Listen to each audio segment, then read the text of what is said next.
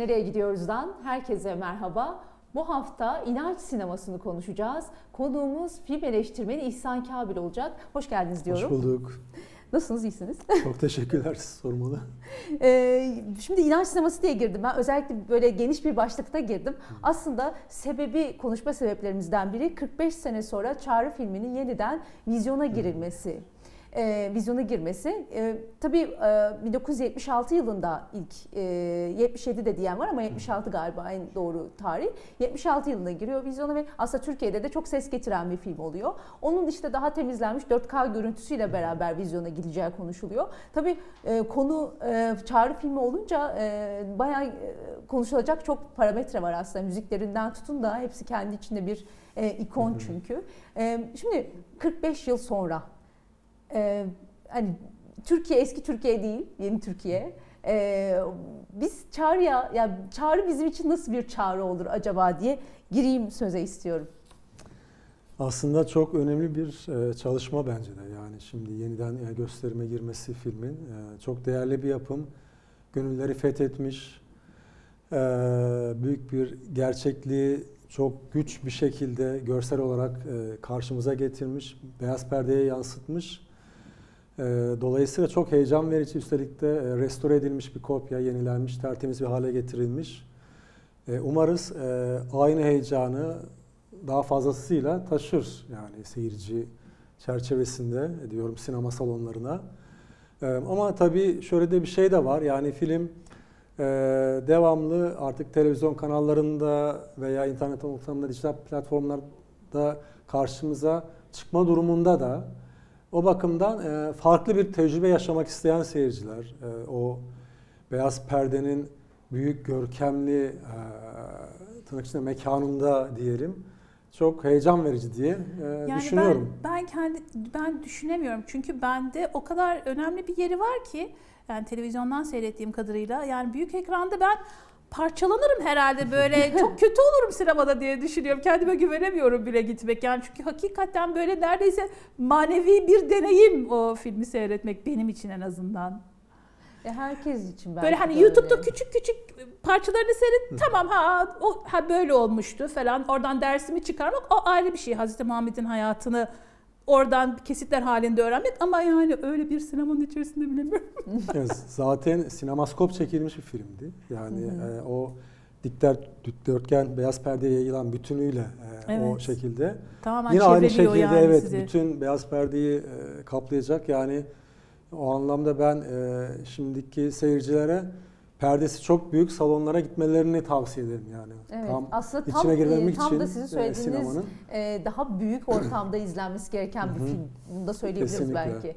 Çünkü hem çekim e, dün izledim daha yeni. E, e, daha önce defalarca izlemiştim. Bilgisayardan. Yeniden, evet yeniden izledim.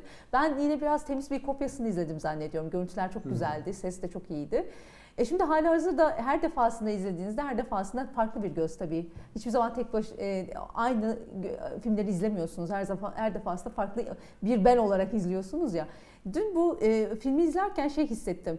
E, hem e, bu kadar e, filmde müzik çok önemlidir. Bunu hep söylerler. Aslında müzik başroldür derler film için. Kimi filmler için o, o söylenir yani. E, buna bu kadar e, ait olması, dahil olması, kimliğine bu kadar uyması, farklı e, notlar da var e, Çağrı filmine dair. İşte e, çok farklı milletlerden e, insanların o çekimde yer almasından tutun da işte e, 12 dile çevrilmiş olması, iki defa filmin çekiliyor olması. Hı hı ee, işte farklı oyuncularla bir defa çekiliyor, beğenilmiyor, tekrar çekiliyor.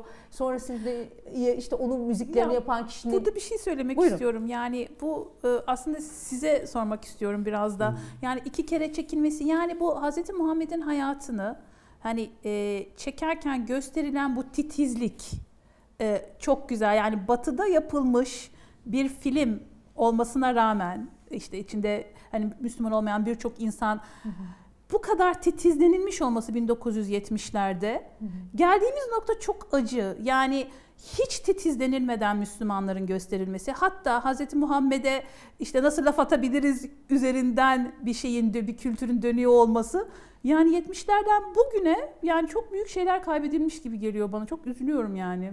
Gerçi bu e, filmi özelinde mi bilmiyorum. O titizlenme e, mesela iş- işte film ilk başlıyor. Filmde şey yazısı geçiyor mesela işte Hazreti Muhammed görü- gö- kesinlikle Evet. işte gösterilmiyordur. Evet. Yani bu yazıyı geçiyor ki hani e, eleştirilere karşı da onu bir ön yani şey onu olarak diyeceğim yani bunu söyleyebiliyor yapıyor. ve kimse de çıkıp ya hayır o zaman ben onun karikatürünü çizeceğim falan buna karşı çıkacağım. Yani henüz öyle bir evet. böyle bir didişme kültürü daha gelişmemiş. Müs- Müslümanlar için bu böyledir. Biz böyle yapıyoruz. Bitiyor yani orada hikaye ama yok şimdi Müslümanlar öyle diyorsa biz başka türlüsünü yapmalıyız gibi bir şey türedi. Çok acıklı yani hakikaten. Belki hani siz e, ne e, nasıl yorumlayacaksınız bilmiyorum. Çağrı filmin belki de e, özel kılanlar e, özel kılan şeylerden bir tanesi e, hem orada e, yaratıcıyı görmüyoruz Hı. ama peygamberi de görmüyoruz. İki şeyi görmüyoruz aslında. Yani sonuçta orada bir inanç anlatılıyor, bir mesaj anlatılıyor ya. Muhakkak. İki şeyi görmüyoruz ve iki şeyi görmememize rağmen filmi çok beğeniyoruz. Şimdi orada çok farklı tabii ki sinema teknikleri kullanılıyor, senaryoda teknikler kullanılıyor olabilir ama o gizlemeyi ustaca hani gizleyip izlettirme. Yani biz Hazreti Muhammed'i anlatıyor ama Hazreti Muhammed'i göstermiyor. Ve aslında bir üst e, anlatım dili kullanıyor değil mi? Evet kesinlikle yani Mustafa Akat orada hakikaten e, çok özel bir dil geliştirdi. Yani bunu nasıl baş edebiliriz, nasıl işte suret göstermek, bunun problemi bizim inancımızda, e, sanat tarihimizde diyelim. Böyle bir sorun var yani e, eski minyatürlerde de mesela Peygamber Efendimiz böyle e, yüzü, Yüzünde çehresi örtülü. Evet, var yani hep, evet. Görünmez. E, hiçbir şey nispet edilemez yani kesinlikle. O manada e, sinemada çok göstermeci bir sanat, hareketli bir sanat. Nasıl yapabiliriz ve e, öznel kamera kullanılarak bu giderildi tabii. Büyük bir başarı aslında, büyük bir buluş, büyük bir keşif belki de Mustafa Akat'a e, Allahu Teala'dan bir şey, bir ilhamla yani bu e, Tabii oyuncu seçtiği olabilir, şey oyuncular da yapmadan. belki o güçlülükte. Mesela Anthony Quinn'in Hamza karakterini oynaması bir diyalog var mesela kameraya bakarak şey diyor savaşalım diyor artık hani falan. Sen orada o duyguyu görüyorsun ama yani şöyle bu çok sahte bir sahne olmuş demiyorsun. O organik bir şekilde oraya yansıyor. O anlamda dediğiniz gibi belki yönetmenlik başarısı zaten e, az önce de söyledim gayet özenli işte dört buçuk ayda Mekke inşa etmek. Yani pek çok filmde bugün hani büyük bütçeli filmlerde bu tarz şeyler söylenir, arka planları konuşulur fakat o dönem böyle bir e, şeye özenilmesi, yani böyle e, e, inanca dair bir şeyin çekilip buna özenilmesi belki örnek teşkil ediyor değil mi? Evet. Bir de e, o dönemde El Eser ulemasına danışılıyor yani daha senaryo aşamasında hakikaten ki bu önemli bir şey. yani bunu e, baş edebilmek yani nasıl yapalım bir yol yöntem belirlemek adına ve e, Kaddafi destekliyor film yapımını şey anlamda yani o e, finansal anlamda e, çok önemli bir girişim o da yani böyle bir şey. Büyük prodüksiyon, e, İngiliz bir ekip çalışıyor. Ee, bir yanda bir e, Amerikan e, prodüksiyonu da var yani Mustafa Akat dolayısıyla Hı hı. Hollywood bağlantıları tecrübesi dolayısıyla hakikaten e, dünyaya büyük bir e, açılım oluyor yani bu filmle kesinlikle. Ya onu soracağım. İlk yayınlandığı vakit dışarıda hani Müslüman olmayan ülkelerde nasıl bir şey yani nasıl karşılanıyor? Ee, aslında tabii sinema dili çok akıcı, e, çok dışa dönük.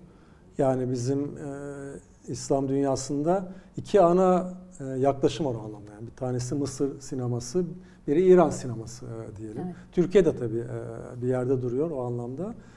E, bu daha çok e, Mısır sinemasının yaklaşımlarıyla e, yapılmış bir film gibi ama tabii Amerikan sinemasının da o birikimi burada var.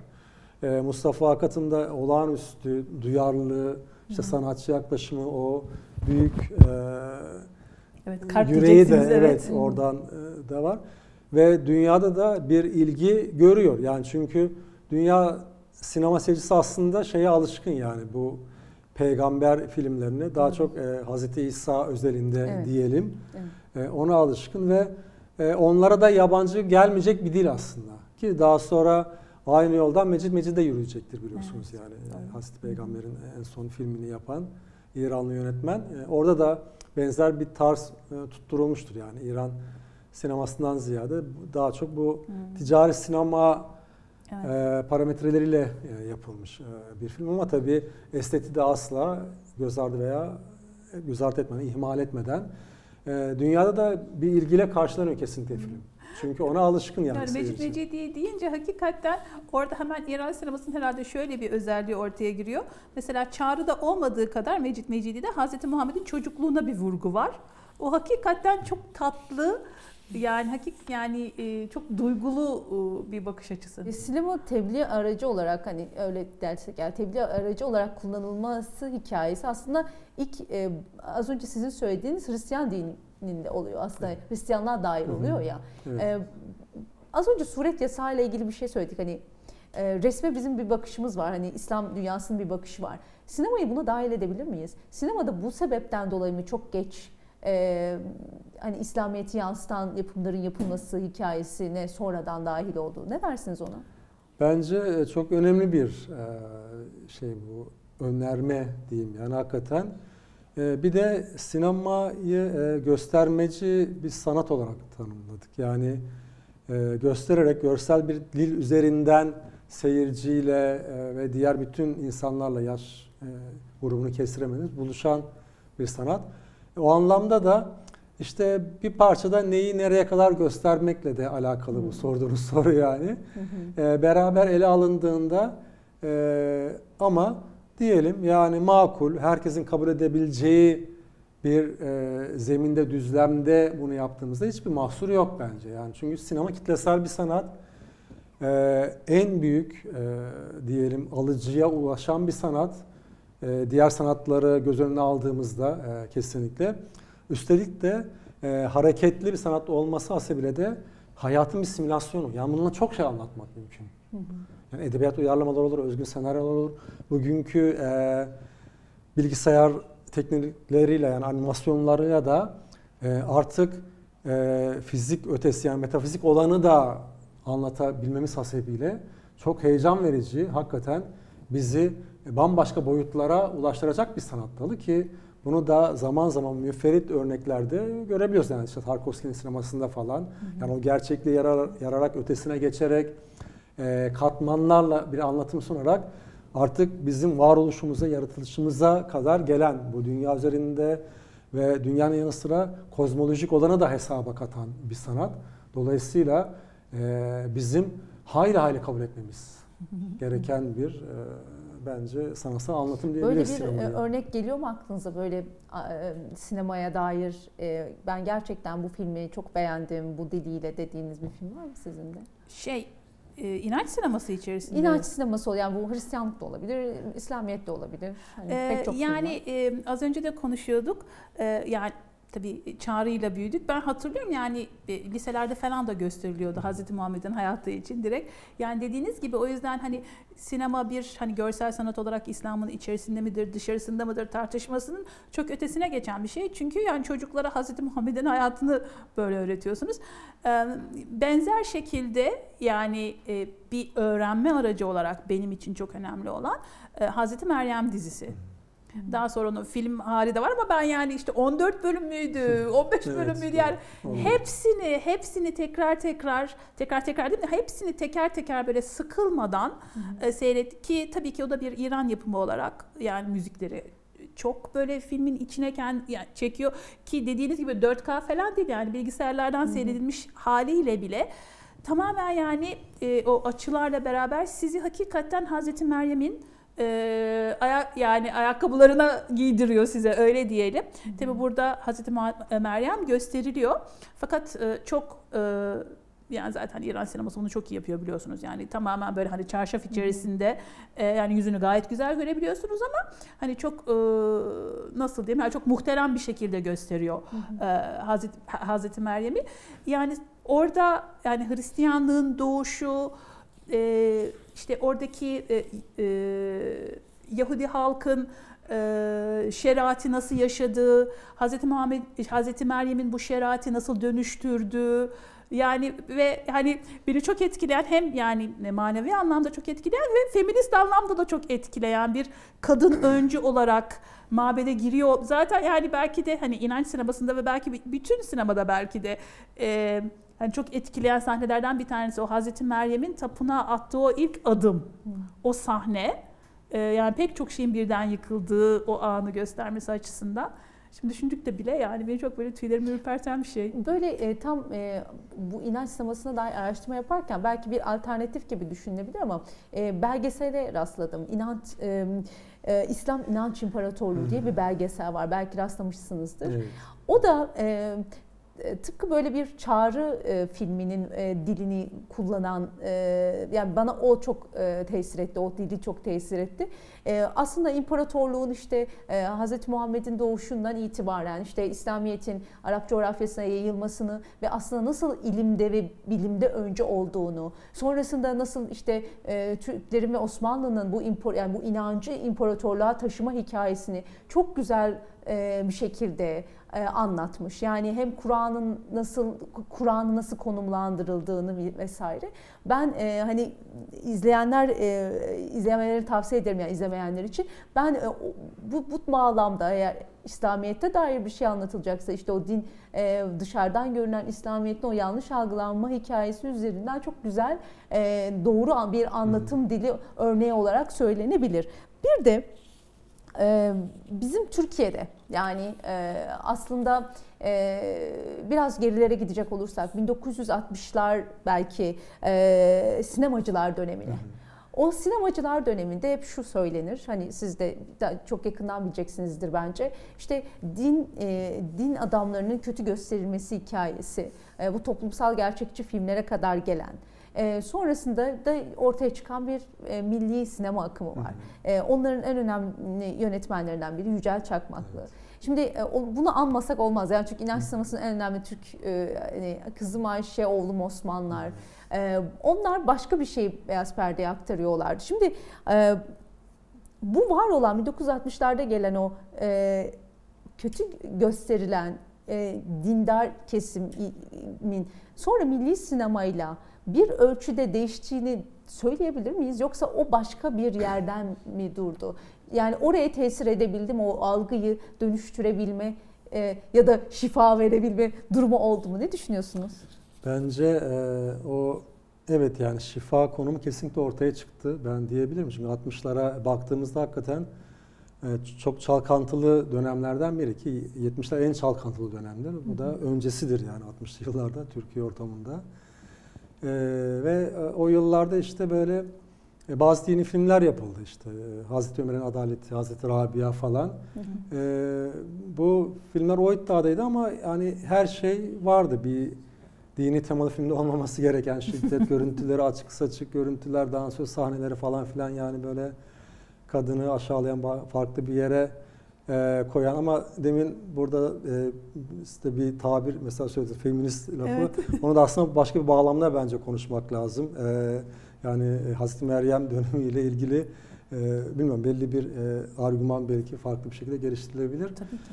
E, ve o tür filmler var yani ticari olarak yaklaşılan e, anlatılan konuyu çerçeveyi bir yerde e, rencide dahi edebilen e, görsel sunumlar vardı o filmlerde ama mesela e, Metin Erksan'ın 1965 yapımı Sevmek Zamanı diye de bir film de vardı. O da evet. hakikaten o tasavvufi duyarlılığı işleyen evet. kesinlikle Çok güzel e, maneviyat çerçevesini e, sinema diline yediren kesinlikle bir çıkış yani. Bizim belki de ilk gerçek manada tasavvufi filmimiz diyebiliriz o filme yani Türk sineması ne güzel özelinde kesin. Çok güzel. çok sevdiği bir film. Evet. ben de hocamıza izleyin izleyin lütfen izleyin evet. diyorum hep. Ee, çok farklı açılardan ilkler, ilkleri taşıyan bir film ama bu evet. bakış açısı çok güzel oldu. Estağfurullah. Evet. Ve o anlamda e, oradan e, rahmetli Yücel Çakmaklı'nın 1970'te Birleşen Yollarla yaptığı çıkış Milli Sinema'nın ilk e, çalışmasıdır. Gerçekten e, tam layıkıyla e, işte e, o hissiyatı verebilen, sahici bir şekilde yapabilen bizim kendi maneviyatımızı ki e, kendi hayatında da zaten rahmetli Yücel Bey onu yaşayan bir yerde bir kişilik olarak kesinlikle bizim o medeniyet algımızı, gündelik pratiğimizi sinemaya yedirdi. Hakikaten bir sıçrama yaptı ve ondan sonra da e, daha rahat bir şekilde önüne açıldı ve de çok geniş seyirci kitlelerine ulaştı o filmler. Yani milli sinema diye Zaten kitle kitleye odaklıydı. Evet. Yücel Çakmaklı'nın Ee, zihniyeti kesinlikle. oydu. Daha kitle sineması yapmak istiyordu. O yüzden başrol oyuncularını özenle seçiyordu. seçti. Evet. Ee, çok iyi oyun tiyatrocuların da oynadığı filmler vardır. O yüzden hani e, onu yapmak istedi aslında gerçekten o kitle olan kitle izleyicisini o e, var olan o belki de e, e, hidayet diyebiliriz belki hidayet hikayeleri üzerinden halka sunmaktı belki yapmak istediği de oydu. Evet ve orada hakikaten e, bir açılım oldu yani. Ondan sonra artık e, farklı filmlerin yapılmasına da gerek kalmadı. Çünkü işin ehli geldi yani e, sahneye bir yerde. Ve artık o kıstas olarak alınmalıydı bence sinemamız içinde yani. Ve e, hakikaten de öyle de oldu yani bir mihenk taşı oldu Birleşen Yollar ve milli sinema işte farklı diyelim açılımlarla yoluna devam etmeye başladı. yani Bugün ondan nerede o zaman Türkiye'de inanç sineması? Evet. Nerede buluyoruz inanç Ee, sinemasını? Evet. Yani e, o dönem itibariyle bence çok tabii işte dedik ya çalkantılı dönemler falan biraz bir e, e, test sineması olarak yaklaşmak gerekir diye düşünüyorum yani bizim işte e, şey milli sinemaya veya manevi duyarlılıklı sinemamıza ta e, 80'lerin içine kadar daha sonra yavaş yavaş e, tasavvufi değinili filmler ortaya çıkmaya başlıyor bence kesinlikle yani 80'li yıllardan itibaren. O eski biraz yani siyasi duruşun yanında Hı hı. diyeyim. Ve bugün de bu manada e, o büyük sıçramayı e, Semih Kaplanoğlu sineması yaptı yani son üç- üçlemesiyle yani Bal Evet. Yumurta ve en son e, bağladığı Buğday filmiyle diyeyim. E, kesinlikle çok e, tasavvufi bir değişin, duruşun olduğu ki e, Murat Bay'ın Dilsiz filmi de bu bağlamda eline alınabilir. Bu bir sıçramadır. Yani buradan da bence geriye düşmemek lazım. Yani artık e, dini temalı ya da e, manevi çerçeveli bağlamlı e, bir sinema dediğimizde bunu katabilmeliyiz. Yani günümüzdeki yaşantıya o duyarlılığı, o boyutu artık bağlayarak yolumuza devam Belki hani etmeliyiz e, bunu diye düşünüyorum. e, şöyle tanımlayabilir miyiz? Hani e, din e, din dini figürleri Hazreti Meryem gibi hani ideal figürleri diyelim gösterilen bir sinemadan daha içinde sosyal e, belki kendi e, bugünün diline uygun bir e, aslında daha metafizik bir tarafa doğru mu gitti evet. inanç sineması? Yani e, biçim olarak, form olarak tamamen değişti. Daha hayatın içindeki o karakterlere odaklandı. E, bir yazısı var Mustafa Kutlu'nun. Belki siz de yaslamış olacaksınız. 2006 yılında kaleme alıyor bu yazıyı E, ve aslında o dönem, o e, 2006 dönemi çok fazla e, film çekiliyor. The İmamlar, işte Adem'in Trenleri e, ve işte Takva Evet. Filmi çekiliyor. O da şöyle bir yazı kalemi alıyor. Ben bu filmlerin diyor hiçbirini izlemedim ama diyor röportajlarını okudum yönetmenlerin. Hı hı. E, röportajlarında yönetmenler şey diyorlar. Benim iddiam işte inanç filmi çekmek değil ves- vesaire diyorlar. E, o da diyor ki yazısına o benim dikkatimi çekti. Güzeldi bence o e, şey. E, şey güzel çekiliyor olmasına itirazımız yok fakat e, dini öğrenmek öğrenmiyor yönetmenler. Yani o inancın gerekliliklerini öğrenmedikleri için e, sinemada yarım din Hmm. gösteriliyor. Ya bakın bu 2006 yılında yazılmış bir yazı ve bundan sonra da pek çok film çekildi. Siz de hani işte hepimiz Evet. şahidiz aslında. Şimdi e, bir inanç gösteriliyor evet. Hani bir e, zaten çok gizem gizem taşıdığı için tasavvuf kendi içinde. Yani ne kadar katmanına inerseniz inin yeniden ineceksiniz. Yani öyle bir yapısı var. E, dolayısıyla o yönetmenlerin dikkatini çekiyor. Belki konjökte, belki dinin popülerleşmesiyle de ilgili olabilir. Yönetmenlerimizin dikkatini çekiyor ama öğrenilmeyen yani doğru öğrenilmeyen bir din olduğunda yine o yarım din e, beyaz perdeye aktarılıyor. Bu anlamda da belki o Semih Bey'in yapmış, yani Semih Kaplanoğlu'nun yapmış olduğu film. Yani siz bunları çekin ama bir de işin bu ruhsal boyutu, metafizik boyutu var diyebilmesi açısından güzel bir belki de seviye diyebiliriz değil mi? Kesinlikle öyle. Çok doğru bir değini. Tabii bu arada şeyi de e, anarak da devam edelim. Yani Mesut Çakan'ın da çabaları Hı. gerçekten önemli. Yani e, Anka Kuşu, işte en son şimdi çektiği Süveyda ki e, vizyonda falan e, gösterimde çok önemli bir aşamada. E, tabii yani o bu filmleri çeken e, yönetmenlerin hakikaten e, kendi öznel hayatlarında da bir şekilde o duyarlılıkla hareket ediyor olmaları çok önemli. Ve onu yaptıkları ölçüde galiba belki işte bir şeyleri direkt vermeye kendilerini zorlamadan da e, hakikaten e, kör gözün parmağını yapmadan da bu temalara denilebilir. Yani metafizik olan çok önemli bu anlamda. Yani içinde yaşadığımız dünya içinde bu modern parametrelerle beraber nasıl bir e, metafizik olan ya da aşkın bir boyut gündeme getirilebilir?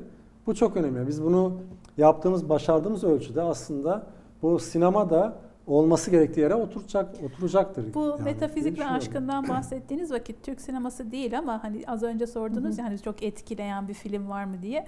Benim neredeyse hemen bütün yani derslerde gösterdiğim e, filmlerden bir tanesi e, Arrival, Varış diye bir e, biliyorum e, uzaylılarla alakalı bir evet, film normalde. Evet, o filmi. E, yani ama orada şöyle bir şey var yani göklerden bir mesaj geliyor hakikaten ve bu mesaj insanoğlunun zaman içine nasıl sıkışmış olduğu ve o, o sıkışmış olduğu zamandan nasıl dil ile kurtulabileceğine hmm. dair bir formül sunuyor. Yani bir kelime getiriyor aslında. Yani o kadar fazla e, yani e, İslam'a, Hristiyanlığa, e, Yahudiliğe yani bu kutsal kitaplara gönderme var ki çok böyle hani derin e, yerlerden. Hatta şey şey şakasını da yapıyordum. Şimdi bu uzaylılar geliyorlar 12 tane e, uzay gemisiyle geliyorlar. Farklı yerler diyorum bu 12 12 e, sayısı mesela 12 uzay gemisi 12 imam falan hakikaten çok önemli işte çağrı diyoruz 12 ya. havari.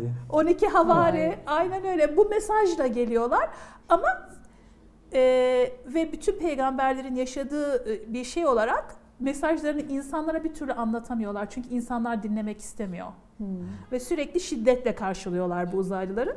Neyse yani böyle şeyler e, yani e, bu ne diyelim e, evrensel bir dil aslında. Yani o noktaya çektiğiniz vakit metafizik noktaya, sufi noktaya çektiğiniz vakit hakikaten böyle evrensel bir dile ulaşmış oluyorsunuz. E, zaten sizin sinemada aşkın boyutu ele alan bir yüksek evet. lisans teziniz var. Üzerine çalışmış olduğunuz bir tez bu. Siz bana önermiştiniz sinemada aşkın üslup diye. Evet.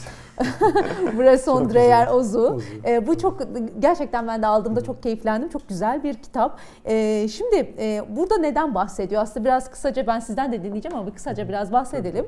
Aslında işte sinemada aşkın e, yani aşkınlık hikayesini e, kutsalın e, hani bir e, ta, şey, kutsal hislerin tasviri değil de kutsalın kendisi olduğundan hareketle, düşüncesinden hareketle e, ortaya çıkmış bir kavram diyebiliriz belki. E, bir de tabii bununla beraber e, doğuda da e, belki siz örnek vereceksiniz. Batıda da buna benzer bu aşkınlığı, o kutsalın kendisini göstermeye dair filmler var. Hani Baba Aziz onlardan bir tanesi Tabii, belki değil mi? E, hani çok güzeldir. Hani hem görsel açıdan da çok güzeldir hem anlattığı hikaye. Belki Bergman'ın yedinci mührünü ona dahil edebiliriz. E, orada da çünkü bir ölümle satranç var. Yaşamak ve ölüm evet. arasında giden bir hikaye anlatılır. Evet, e, siz e, bu araştırmayı yaparken sizin motivasyonunuz neydi? Yani siz aşkın olanı araştırırken aslında yine bu var olan inançla ilişkilendirerek mi böyle bir araştırma yapmıştınız? Evet. Tabii aslı olarak e, bu çok önemli bir şey. Yani e, bütün insanlık yeryüzündeki diyelim değişik inançlara işte e, belli yollara gitse de yani inansa da diyelim neticede insan yani bir yerde hepimiz aynı özü taşıyoruz ve o anlamda da insanlığın belli temel noktaları var, değişmezleri var ve mesela işte Jung'un e, kolektif şuur dışı dediği bir şey var ki bunu her inançta, her coğrafyada, her kültürde biz bunu bulabiliyoruz yani bu ortak zeminleri. Ve o anlamda da işte doğudan batıya, kuzeyden güneye ortak bazı yaklaşımlarımız söz konusu e, kesinlikle. Yani işte Amerikan sineması, Rus sineması, Japon, Çin, Hint, e, İran, Türk, işte Afrika sineması, Latin Amerika sineması.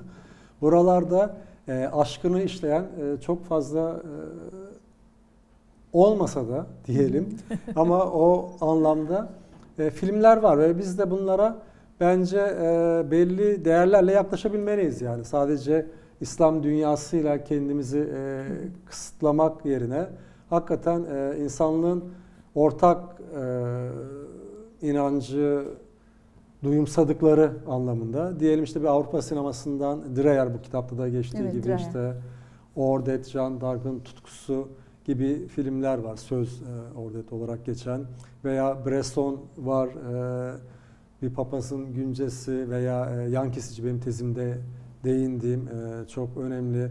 Ya da işte e, Sovyet sinemasından, e, Rusya'dan Tarkovski var. Çok Hı hı. önemli bir yönetmen. Her türlü film yine benim tezimde işte hem yan kesici hem e, Tarkovski'nin son filmi e, Kurban'ı ben mukayese etmiştim. çok hani güzel. kefaret teması Kesinlikle. üzerinden. E, dolayısıyla bunlar e, çok önemli yaklaşımlar. İşte bir Japon sinemasında Kurosawa'yı bazı filmleriyle işte Ikuru Yaşamak veya Rashomon'la bile pekala bu bağlam içine sokabiliriz ya da Hint sinemasından Satyajit Ray işte o Apu üçlemesi Pater. Pancheri ile başlayan çok önemli diye e, düşünüyorum. E, zaman zaman Amerikan sinemasından dahi işte böyle Martin Scorsese'den çıkabiliyor veya Martin e, Scorsese burada bir anekdot evet, girmek istiyorum. Ee, yani en son şimdi ismini ne yazık ki getiremiyorum ee, aklıma şey e, Japonya'ya giden ilk Hristiyan e, işte papazlar ve misyonerler aslında. Hmm. Çok yani Martin Scorsese'nin böyle bir film çekmesi çok enteresan. Fakat işin anekdot şöyle. Ben Katolik bir arkadaşla gittim buna. Tamam çok güzel işte çok güzel dediğime bakmayın. Zavallı misyonerlere işte çok acayip işkence. yani Çin işkencesi deriz ya burada Japon işkencesi. Korkunç işkenceler falan. İşte en son şuna geliyor. Hani suret gösterilmemeli mi, gösterilmemeli mi meselesine enteresan bir yaklaşım. Ee, hakikaten öyle yapmış e, Japon imparatoru. Ee, şeyin üzerine ayak bastıracaklar. Hazreti İsa'nın bir ikonunun üzerine ayak basacak mısın, basmayacak mısın? Tükürecek misin, tükürmeyecek misin? İşte tükürmezsen e, şey e, işkence.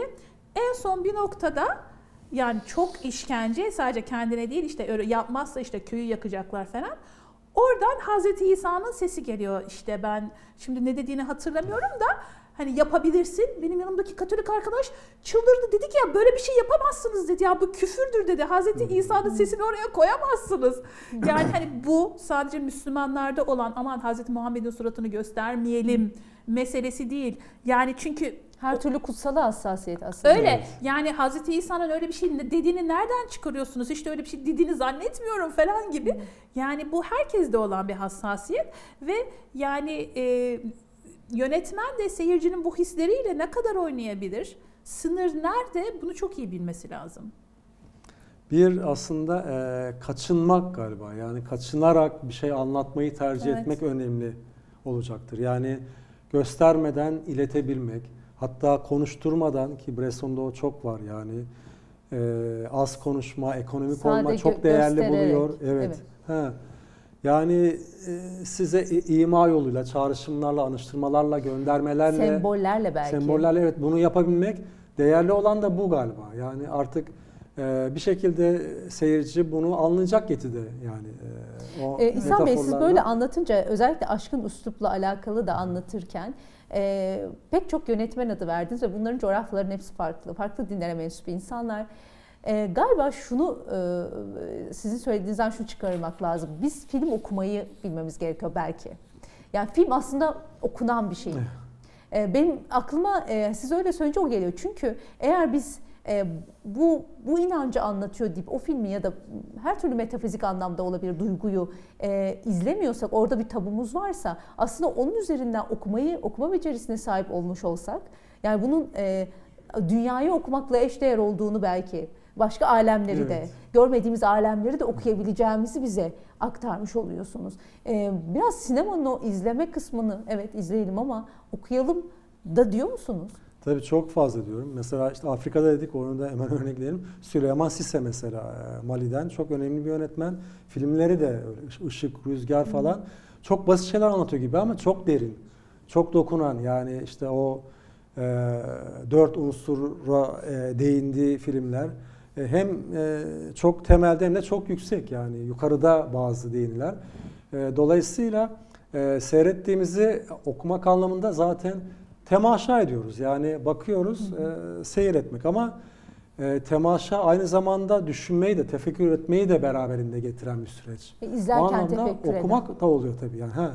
Yani düşünerek, anlayarak, anlamaya çalışarak o seyir eylemini yerine koymak bence o işte en zenginleştirici eylem diye düşünüyorum. Yani ruhumuzu da besleyen de o olmalı zaten. Dolayısıyla e, sinemada yani her şeyin bize gösterilmesi, iletilmesi, birebir gerçekçi olması gerekmiyor. Yani e, tamam gerçekçilik de bize çok lazım ama e, bir yerlerde de e, durulabilir. Yani biz onu anlayabiliriz. Yani onun ilettiği, gittiği e, bir yer zaten var kafamızda. Biz onu biliyoruz. Zaten e, gündelik hayatımızda onu yaşantılıyoruz. Her daim e, birebir yüzleşiyoruz onunla.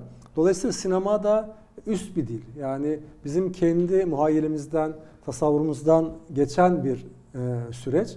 Biraz daha belki süsleyerek, bezeyerek e, seyirciye biz bunu versek, seyircinin bence e, seyretme kalitesi de yükselecektir yani. Evet. Biraz daha böyle e, asilleşecektir diye düşünüyorum. O zaman da daha diyelim e, basit, ortalama, e, vasat olan şeylere de ihtiyacımız kalmayacak. Yani o hem eğitim boyutu hem e, ruha seslenme boyutu hem okuma işte anlama boyutu bence hep beraber kendiliğinden oluşa gelecektir diye düşünüyorum. Biraz daha yani yönetmen, senaryo ve yapımcılar duyarlı yaklaşsalar bu mevzulara e, kesinlikle e, ben yani 11 Eylül'den sonra da mesela bir böyle bir yazı yazmıştım. Aslında ne gibi bir potansiyel demiştim bu Amerikan sineması için. Yani bundan sonra işte başımıza ne geldi, bu nedir, ne oldu, dünyaya ne geldi diye e, yola çıkılarak filmler yapılsa e, evet, hem kendi toplumuna hem evet yapılamadı yani yapılmadı. Bütün şey dünyaya şey olmadı, da merhem olabilirdi. Şey olmadı yani Hollywood bunu e, e, farklı farklı pencerelerden anlatırken e, onun alternatifi hani evet bu da böyle değildir aslında şöyledir denilen bir sinema oluşmadı belki. Farklı e, ülkelerin coğrafyalarında da olmadı. Yani orada onların söyledikleri söz beğenelim veya beğenmeyelim e, o işte islamofobiyi destekleyecek olan sinema dilini e, devam ettirdi bir şekilde. E, çünkü onun alternatifine dair bir şey üretilmedi o dönemde. Niye? Çünkü işte o gerçekçilikten kopulamadı. Yani az biraz kendini kurtarabilseydi insanlar yani e, o zeminde kaldıkça o zaman o beş dinin, e, beş e, duyunun daha doğrusu yani beş duyunun isterleri, e, duruşu, kendi normları cinsinden dünyaya bakıyorsunuz, yaklaşıyorsunuz. Ve o da e, sizi daha zayıf bir noktada bırakıyor bence. Yani o gerçekliği işte biraz aşmak, metafizik olana gitmek, onu yarmak hı hı. ve e, o fizik olanı metafizikle beraber ele aldığınızda daha bütüncül bir e, şeyle, duruşla hayata yaklaşmak bence çok daha değerli olabilecektir. Yani e, aslında işte o hem seyirciyi yükseltecek, e, yönetmeni, senaristi, ne bileyim yapımcıyı yükseltecek, çok farklı bir konuma taşıyacak. Yani bu anlamda işte o dejavu denen şey, ben hidayet demeyeyim ama belli bir e, erginliğe erişme noktası kendiliğinden oluşabilecek. Yani biraz işte oralarda biraz farklı bir e, duyarlılık geliştirebilsek, bir, biraz bazı şeylere mesafe koyabilsek bence çok önemli olur. Yani ondan sonra ee, önceki gibi olmaz. Yani 11 Eylül öyleydi. E, bu pandemi ortamı yine uyarıcı bir şey olmalıydı. Bugünkü savaş ortamı, ekonomik, gıda sorunsal işte buğday filminde değinilen şeyler, genetik olan, tohumun e, önemi, organik olanın önemi, işte bu bizim e, ahşapla, taşla, yani Doğayla tabiatla olan ilişkimiz. olan ilişkimiz, doğrudan ilişkimiz. Buralardan biraz yaklaşılsa işte Tarkovski'nin e, nostaljiye da değindi. Hmm. Yani işte insanlık bir noktada yanlış bir dönemeçe girdi. Tekrar oraya dönmemiz gerekiyor. Oradan e, işte iz sürücüde ki o e, üç duyu yani işte bir edebi kişilik var, bir bilim adamı var, E, bir e, spiritüel yani kılavuz kişilik var e, diyelim. Oradan yine Tarkovski'den hareket ederek e, Solaris'te e, o işte uzaya e, katman ve katman e, gidişimiz aslında gidilmeyişi, gerçekliğin yarılması ya buralardan hayata e, bakılsa e, bambaşka çok heyecan verici, e, kozmolojik bir aleme de bir pekala sürüklenebiliriz. Ama asla yani bu e, yani işte o taştan, topraktan olandan da kopmadan ilerleyebiliriz. İşte bütün bunların ele alındığı bütüncül bir yaklaşım o holistik dediğimiz şey bence çok önemli diye düşünüyorum yani sinemada evet, ve pek çok tabii yönetmenden ve filmden bahsettik ama son belki şeyle kapatabiliriz. Ee, böyle bir e, mutlaka izleyiniz E, izlemediyseniz şunları izleyiniz dediğimiz şeyler var mı? Yani varsa alayım öyle Vallahi, kapatayım. e, Tarkovski'nin bütün filmografisi, e, İran sinemasının Kahire ekseriyeti diyelim. Yine Rus sinemasından Pavel e, Lungin'in mesela Ada filmi, e, Ostrov çok önemli. Bresson'un filmografisi, Dreyer'in, e, Kurosawa Sadyajit Ray dedik. E, Nasır Hamir, işte Babas'le e, örnek verdiğiniz diğer o üçleme, çoğu iş, işaretçileri, Güvercin Kayıp Gerdanlı, daha sonra Fısıldaşan Kumları yaptı en son. Muhittin Aramak, Muhittin İbn Arabi ile e, ilintili bir film. Batı Afrika sineması, Ayda Bekic e, mesela Bosna'dan Kesinlikle. Kar filmi. Çok Ee, yani e, Amerikan sinemasından mesela e, benim aklıma gelen Kontak Mesajlı bir film var Robert Zemeckis'in. Esaretin Bedeli var yine herkesin bildiği önemli bir film. Ee, bununla, ya da işte Inception diyelim başlangıç rüya. Mesela rüya olgusu sinemada çok önemli. Ya da işte e, Meeting with Remarkable Man, önemli insanlarla karşılaşmalar, Bilmiyorum. Gürce ile ilgili böyle bir e, film var. E, bunu seyretmek. Victor Eris'in İspanyol sinemasından e, onun e, neydi?